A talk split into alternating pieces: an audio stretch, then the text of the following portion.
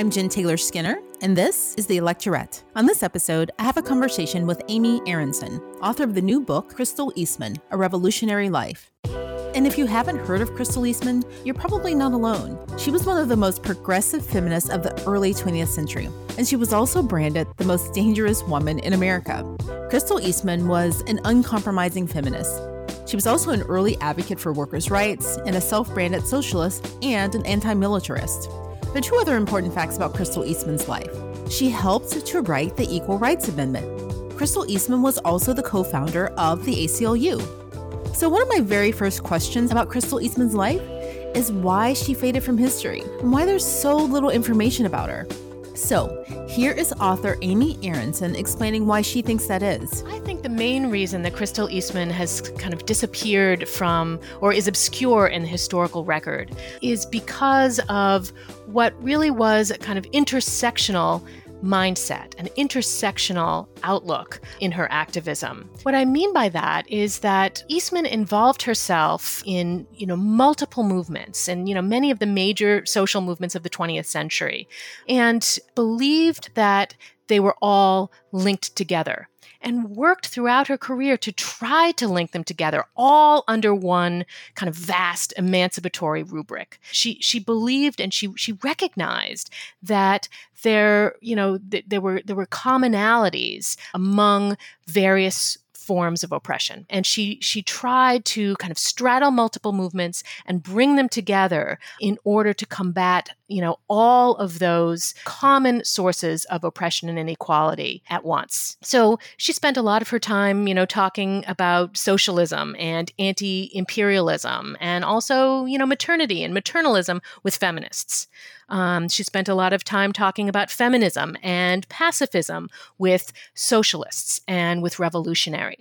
And one of the outcomes of this was that Eastman always seemed to be kind of straddling so many different movements at once that her voice often you know seemed insurgent or challenging from within each individual movement. Um, many of her colleagues felt that they weren't sure where she stood because she was trying to straddle um, so many different movements at once. Because when she talked to say feminists about socialism it seemed like a challenge from within. And so this kind of complicated her status and her stature within the, the movements that she was uh, affiliated with, within the movements that that she she built her life on. Um, at the same time as her radicalism and her activism challenged her kind of standing in the more mainstream political and social environments. Right, she was a radical, so she was already challenging to uh, more mainstream views. But because of that, she you know she needed stronger a stronger sense of belonging. I think clearer sense of standing within the the protest movements, the leftist movements that she collectively saw as her political home. And so what happened was she, you know, kind of fell through the planks of history. She fell through the planks of historical memory. She didn't have clear and consistent connections with organizations um, with a single organization, right, or a single cause. She didn't have clear and consistent alliances or relationships to various mentors who were recognized. The things that that signal stature and make someone intelligible and make someone visible in historical memory, she kind of challenged and complicated at every turn, and precisely because she, you know, tried to connect them all to a larger vision of change that they all shared. Um, and so, in some ways, it was a you know a kind of a, a, I think a tragic irony that her her inclusive vision seemed to divide people and seemed to divide people's loyalties. But in other ways, it's also a kind of a fascinating story of how we tell stories, how and why we remember people that I think you know, has a lot to tell us about our current intersectional environment for forming coalitions to pursue the same social change that she and others have been pursuing for a century, you know, and counting. So is it oversimplistic to say that she was possibly a victim of her own prolificy? Like she was so prolific and involved in so many movements that she wasn't known for a single thing? Or was it that and maybe some hostility because she was seen as kind of an insurgent in lots of these movements? I wouldn't say hostility, but I would say that, you know, she challenged people. She challenged organizational hierarchies and and and and leadership, you know, in various organizations. And so there were some leaders. Um, she had, you know, quite a run in with Alice Paul, for example, uh, particularly after the vote was won, when the militant wing of the women's movement, the National Women's Party, um, was starting to figure out, okay, what comes next? Um, it was in that period, you know, before the rise of the Equal Rights Amendment in 1923, and that they were, you know, searching for, okay, what's our next approach? And Eastman wanted a very intersectional, kind of transnational feminist movement. And Paul wanted a much more focused, targeted women's campaign, just much like the you know the the suffrage uh, movement that they had just successfully completed.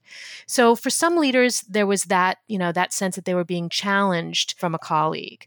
Um, for others, it was the fact that her kind of intersectional perspective, um, as well as her movement to the left after the Russian Revolution, seemed too radical. You know, and and seemed to push the organizations that she was associated with in more radical directions than many of the progressive leaders in those organizations were comfortable with. yeah with. wow that's unfortunate you know she reminds me of just reading her story and you know kind of the the emotionality of it and the arc of her life she reminds me of not Elizabeth Rankin, but there I, I can't believe I can't remember her name. The very first woman who ran for for president, who was uh, oh Victoria Woodhull. yeah, yes, Mrs. she was Satan. awesome. Yes, she scared the crap out of people. Yes, Victoria Woodhull. so I don't know, just something about her demeanor, and it's hard to tell from a book, you know, but just something about it just kind of reminds me of that, you know, a similar kind of radical woman, a radical feminist yes. You know, around that time. You know, Crystal was just unafraid. Um, she was so bold, and she she asserted her freedom. She really, you know, she she claimed a freedom um, and claimed a world that even while she was trying to create it. So she was, you know, in in, in kind of a you know kind of a real sense, a, a woman ahead of herself or ahead of her time. You know, I know that's kind of a cliche, and as historians, you know, we're we're not really supposed to say that. Um, what struck me about her early on, you know, what what first I think stuck with me um, from my graduate school days till you know almost 20 years later when I finally you know sat down to to try to write the book was the sense of a woman who was just calling ahead of herself and you know and, in envisioning and reaching for um, and you know and actively demanding and trying to live in a world that was much closer to mine than it was to hers. And you know, I found that just just so compelling. It's visionary. I think she was a, a gripping person, and I find her story gripping um, because of that.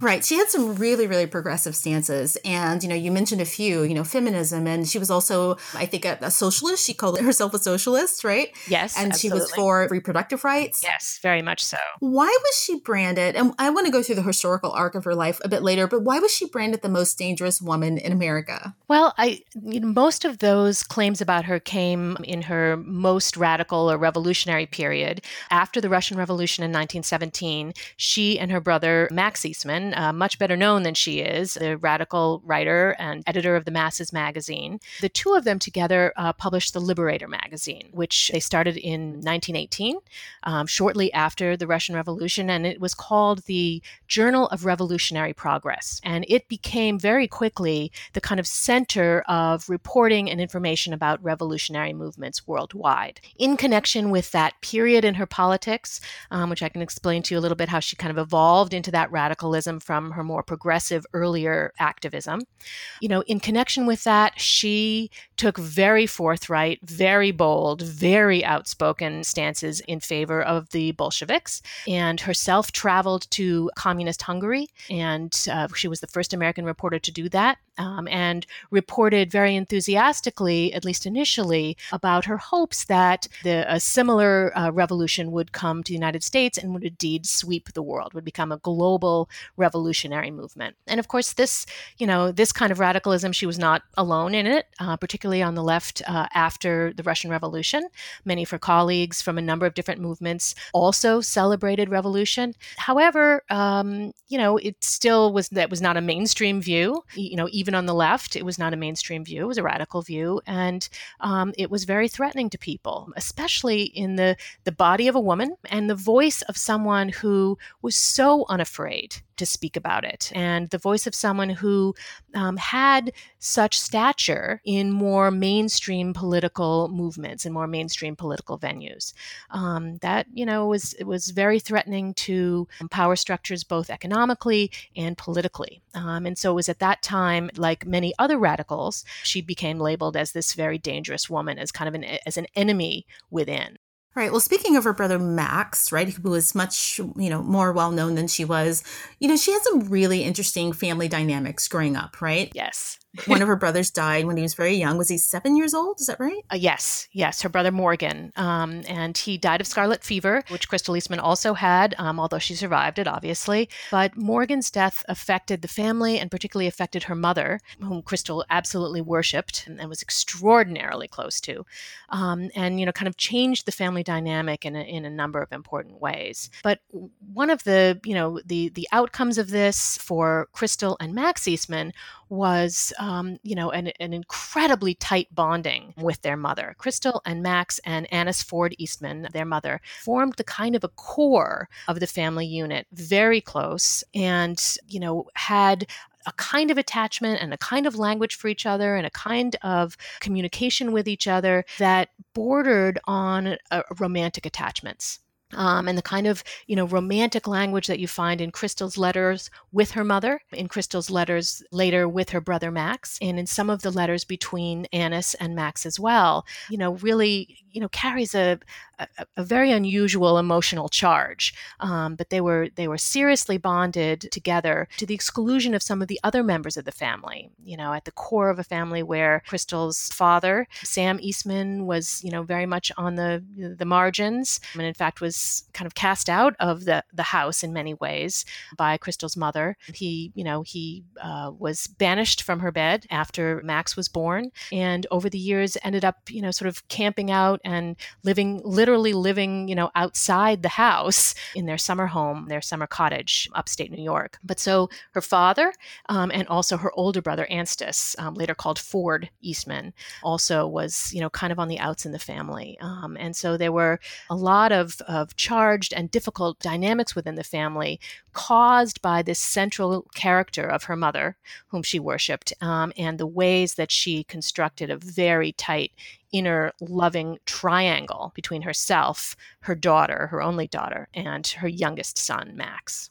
Well, her father, and I want to get back to her mother in, in, a, in a minute because her mother is a really, really interesting character. But Incredible. her father, they, they both are very supportive of Crystal's early, you know, ideas about feminism. Like even when she was a young girl, she would insist on the boys and the girls in the house, or the girl, she was the only only daughter, Correct. you know, having an equal amount of chores, right? Which is very kind of, I think, progressive during that time, you know, during the late, you know, 19th century. Yeah, but her mother, her mother, and I just want to talk about this a bit because you mentioned that there was kind of this romantic overtone between you know within that family di- dynamic. And i was reading through some of the letters. In the book you recall some letters and some diaries. And i was just curious if that was unusual for the time. I mean her mother would write things like you are my life and no one has ever loved me as you do. I mean did crystal ever express that as a burden or did she see it as problematic? Or was that just kind of I don't know, all she understood relationships should be. I think that she, in her life, um, she never expressed uh, any problem with it. In fact, she adored her mother. The final piece of writing um, that she ever published, her only autobiographical piece of writing, was called Mother Worship. It was actually her only autobiographical piece of writing became a kind of biographical piece of writing about her mother. Um, and so she had, you know, an incredible sense of attachment, almost a blurring or a merger um, with her mother's life in many ways. Nevertheless, I think in in, in reading her life and in, and in studying her life, that relationship with her mother did, you know, cause her to to sort of form ideas and form a kind of emotional life that made it hard for her to work with precisely the other women with whom she was often working in many of the social movements, particularly feminism, obviously, but um, also there, you know, many of her colleagues in various progressive causes were, you know, kind of senior, important women: Jane Addams, Florence Kelley, Lillian Wald. I mean, very important um, progressive, activist, innovative women And she had difficulty often um, with them. She had difficulty with boundaries. She had um, difficulty with attachments, with loyalties. Early in her life, when she first met Florence Kelley, um, she was working on the, the uh, Pittsburgh survey and starting to do the work that led to her work on workers' compensation. And she first met Florence Kelley, and of course, she respected her a lot and wrote a letter to her mother saying how much she respected her, and yet compared her unfavorably to her own mother, um, saying that Florence Kelley was just not as lovely as her own mother. Um, and I think in many ways, you know, no woman ever quite measured up to her own mother, um, despite their accomplishments, you know, because of that feeling of emotional charge and that feeling of complete understanding and that feeling that her mother gave her that she, Crystal, was this, the rarest of possible human beings and who, you know, and who she and only she, Crystal and only Crystal, could accomplish things with her vision that nobody else could. And it, you know, it helped to make Crystal have a difficult time collaborating and, you know, kind of working with other senior women, I think, and also in having perspective on her own vision to, you know, kind of ever compromise or ever reframe her perspective. But she struggles with feelings of inadequacy, right? Because of her mother's, you know, view of her. Is that true? Yes, because of her mother's view of her and because of her own view of her mother. Um, her view that her mother was, you know, was was so exceptional, um, was so perfect, um, was so golden in so many ways, and it, you know, kind of those feelings, those overwhelming feelings of love, blinded her to some of the ways in which her, you know, her mother put undue pressure on her, the ways that her mother actually divided divided the family that meant so much to her to keep together. Um, you know, kind of banished her brother and her father to the outer reaches, you know, to a kind of darker, colder part of the universe. And, you know, the ways in which her mother depended on her um, to kind of rescue her and bring her out of. Her mother struggled with, um, I believe, manic depression. And um, she depended on Crystal and told Crystal she was depending on her to pull her out of her depressive episodes. And often said that Crystal and only Crystal had the power to do it, to save her, to rescue her, to save her life. And, you know, these pressures, uh, even though Crystal never, to my knowledge, you know, acknowledged them in any letter and any extant piece of writing, they had to have weighed on her. And certainly in, in reading some of her interactions and comments about other women in her life and knowing the ways that she worked effectively with people and the times when she didn't, I think there were ramifications from that relationship that even Crystal herself did not recognize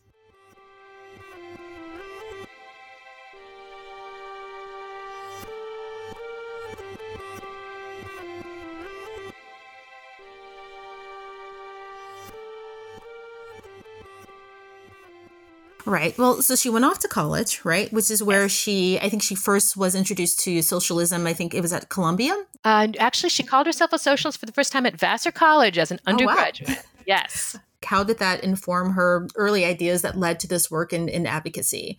Um, which is kind of, I mean, because her family was rather religious, right? So it seems like a departure it doesn't seem to go in the same direction for me. So I'm just curious about that. Yes. Um, her family, you know, she was the daughter of two ordained congregational ministers. And certainly her family was religious in the kind of structure of their lives. Um, her mother became the really the, the family breadwinner and was quite a renowned uh, minister in her time, renowned woman minister in her time. You know, her, her mother became a doubter um, became, you know, uh, moved, eventually um, left the congregational faith and moved to Unitarianism, and eventually planned before she died to leave the church altogether. You know, partly because of her her manic depression, I think, and her sort of emotional travails, um, she found it difficult to maintain her sense of faith, um, and partly because she was such a searcher, such a seeker, that a lot of her questions did not seem seem answered by her religious faith. Furthermore, I think, you know, she struggled with the limitations um, that the faith generally assumed and, and placed upon women and, you know, kind of other issues connected to her own life and her own um, experience of her identity. Right, because she talked a lot about the role of the woman in the church and in the family, and she used words like sacrifice pretty often. So she seemed like quite a feminist herself, and I'm, I would imagine that that would have informed Crystal Absolutely. to some extent. Absolutely. Um, it, you know, I, really, Crystal Crystal's um, socialist perspective, certainly, and definitely her feminism and definitely her anti militarism um, came almost directly from her mother. Max Eastman, you know, wrote about the fact that an, an anti war attitude was the, you know, was the family heritage. And what he meant by that was that it, it, it came, you know, from their mother's side. Certainly their father also, um, you know, Sam Eastman was, was a pacifist and wrote an important pacifist brochure that was published by the American Union Against Militarism, the organization that uh, Crystal was ex- one of the two main anti war organizations Crystal was involved with and a leader in. So it's not like he didn't hold those views,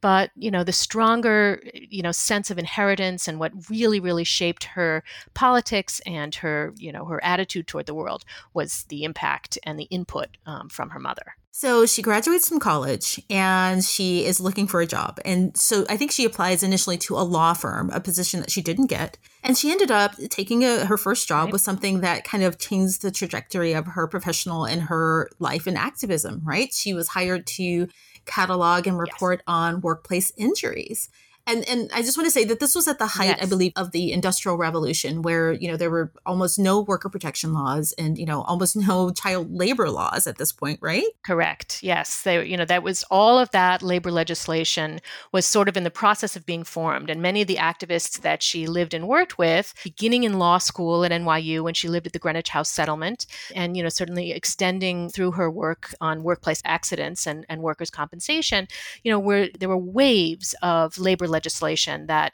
various organizations and groups and activists were trying to get uh, implemented and put into place. But yes, she, Crystal Eastman, always wanted to practice law even you know to the very end of her life i would say the you know the last um, numbers of years uh, when she was uh, mainly a, a, working mother less so but all the way up through her anti-war activism and even into her years with the liberator magazine she you know, wanted to be a lawyer. She believed in the courts. She saw a lot of, of hope in the courts, and she was always trying to test the principles of America, often through the courts. However, you know, in the early in the early 20th century, the legal profession, you know, resisted the entrance of women more so than many other professions. You know, even you know, even medicine. You know, the legal profession was just not amenable, and she was not able to find a job. She graduated second in her class from NYU Law School, one of the you know kind of first real incubators of wow. women in the law at the time, and she could not find a job. She tried and tried and tried. She had, you know, even after she had sat on this uh, commission in New York State that where she, you know, all but drafted the first serious workers' compensation law in the United States, even after that, she could not get a job practicing law. But going back to when she first graduated from law school, she had to have a job. She did not come from money. She, um, you know, worked her way through all three of her degrees, um, through her Vassar BA, her MA in political economy, basically in sociology in at Columbia, and her law degree at NYU. Um, and upon graduation, she had to have a job to support herself. And when she could not, you know, initially find something in law, she took a job with her friend uh, Paul Kellogg, someone she'd met through Greenwich House um, and met through Columbia, who was starting the Pittsburgh Survey, which was a you know a huge. It turned out to be a, a huge and groundbreaking social science project, looking at the city of Pittsburgh, then really the industrial capital of the United States, and examining you know kind of in a multifaceted way all these aspects of working class life. And Eastman was assigned to do um, industri- to look at industrial accidents, which, as you say, was a you know kind of a rising social problem or rising divisibility in the United States because many other countries in the world were responding to workplace accidents with legislation. In the United States, there were you know legal obstacles to doing so mainly uh, you know a legal a legal obstacle that her the legislation that she helped to draft and that New York State introduced bumped into later which was the idea that essentially a corporation you know kind of owned the labor of its employees and the state did not you know, have the authority to intervene in that private labor contract. And, you know, the struggle for workers' compensation in New York and elsewhere in the country was to gain the standing, the legal standing, and to write the law in such a way as it could withstand constitutional challenges to make workers' compensation mandatory for companies and to spread out liability essentially to have what she proposed was that, you know, by all rights, uh, industrial work is dangerous for everybody. And so, by all rights, those risks, that everyday risks, of doing work in an industrializing economy um, should be shared by the businesses, by the workers, and by the consumers. As the law was established and as things were being practiced when she, you know, sort of took to this work, um, the um, I- employees who could be injured or, or killed on the job, you know, got next to nothing. Employers were really not responsible for for those accidents um, and for those losses unless, you know, a, a worker could prove that essentially there was negligence on the part of the employer, and furthermore could prove that no other worker involved had any any responsibility for the accident that occurred. And so there were a lot of obstacles to you know a worker many of them immigrants uneducated who even if they might have had the conditions to allow them to sue their employers for support after they were injured probably wouldn't have had the the clout and the knowledge and the ability right to seek legal representation and to enter the legal system. And you're right it, this really this really touched her based on a lot of her writing about this at the time. I mean she was writing the report which is what she was hired for. She would say things like you know the families and the widows who were left behind they weren't really interested in compensation they were interested in safety. And she wrote about you know women dying in factory fires and children and a lot of the immigrants which you mentioned some of them were were, were young. They were under you know what we consider underage workers today. Absolutely absolutely. Some of the boys she called them men but they were really boys um, who were working in the you know ma- um, running this enormous dangerous machinery in in industrial factories you know could be 14 15 she related to them as children, you know, uh, you know, from an, from a maternal point of view, but also, you know, related to the loss to families.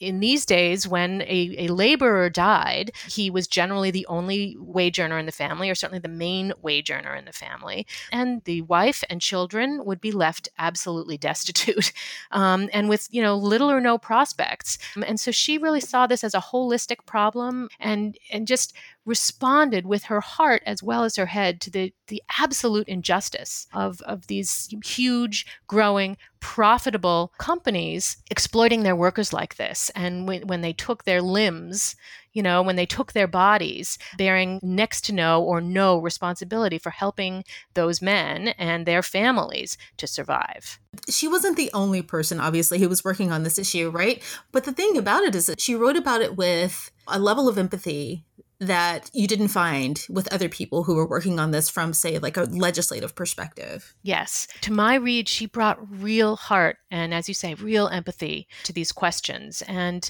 um, one of the things that I really enjoyed about reading her important book that preceded her work, you know, her appointment to this commission to work on workers' compensation, it was called Work Accidents and the Law. And this was the, you know, the published version of the report that she wrote for Paul Kellogg and the Pittsburgh Survey. And she, you know, not only went into these factories, went into these mines, interviewed these workers, um, and, you know, and saw their homes, um, you know, and really talked to them about their lives. But after workers were injured, she also went and talked to the families. She, you know, she talked to the wives. She looked at their lives. She she wrote about the ways that these families, you know, tried to survive after the loss of their breadwinner, right? And their their father and their husband. And wrote about the the heroism of it. And, you know, really gave a, a full round kind of heartfelt picture of the tragedy and the abuse that these families were suffering at the hands of these corporations that basically, you know, could could chew up and spit out workers, their lives, their bodies, their families with no responsibility you know she wrote about sometimes the you know a small adjustment to you know something on a on a, on a factory floor and a piece of machinery you know was well known and for for a, you know a, a negligible cost could have been repaired but instead it maimed a worker you know or killed one and then another and then another Thank you so much for listening. That concludes part one of my interview with Amy Aronson about the life of Crystal Eastman. Part two will air next week. and We'll discuss the latter part of Eastman's life, including how she came to co found the ACLU. The Electorette is independently created and produced by me, Jen Taylor Skinner. And of course, I'm the host. But I also do all of the editing, the audio, and the graphics. You name it, it's on my plate. So if you enjoyed this episode of The Electorette, please help The Electorette grow by subscribing.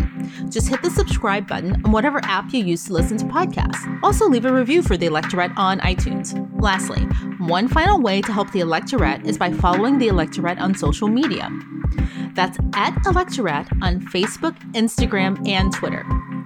Thanks again for listening, and until next time, keep up the good fight.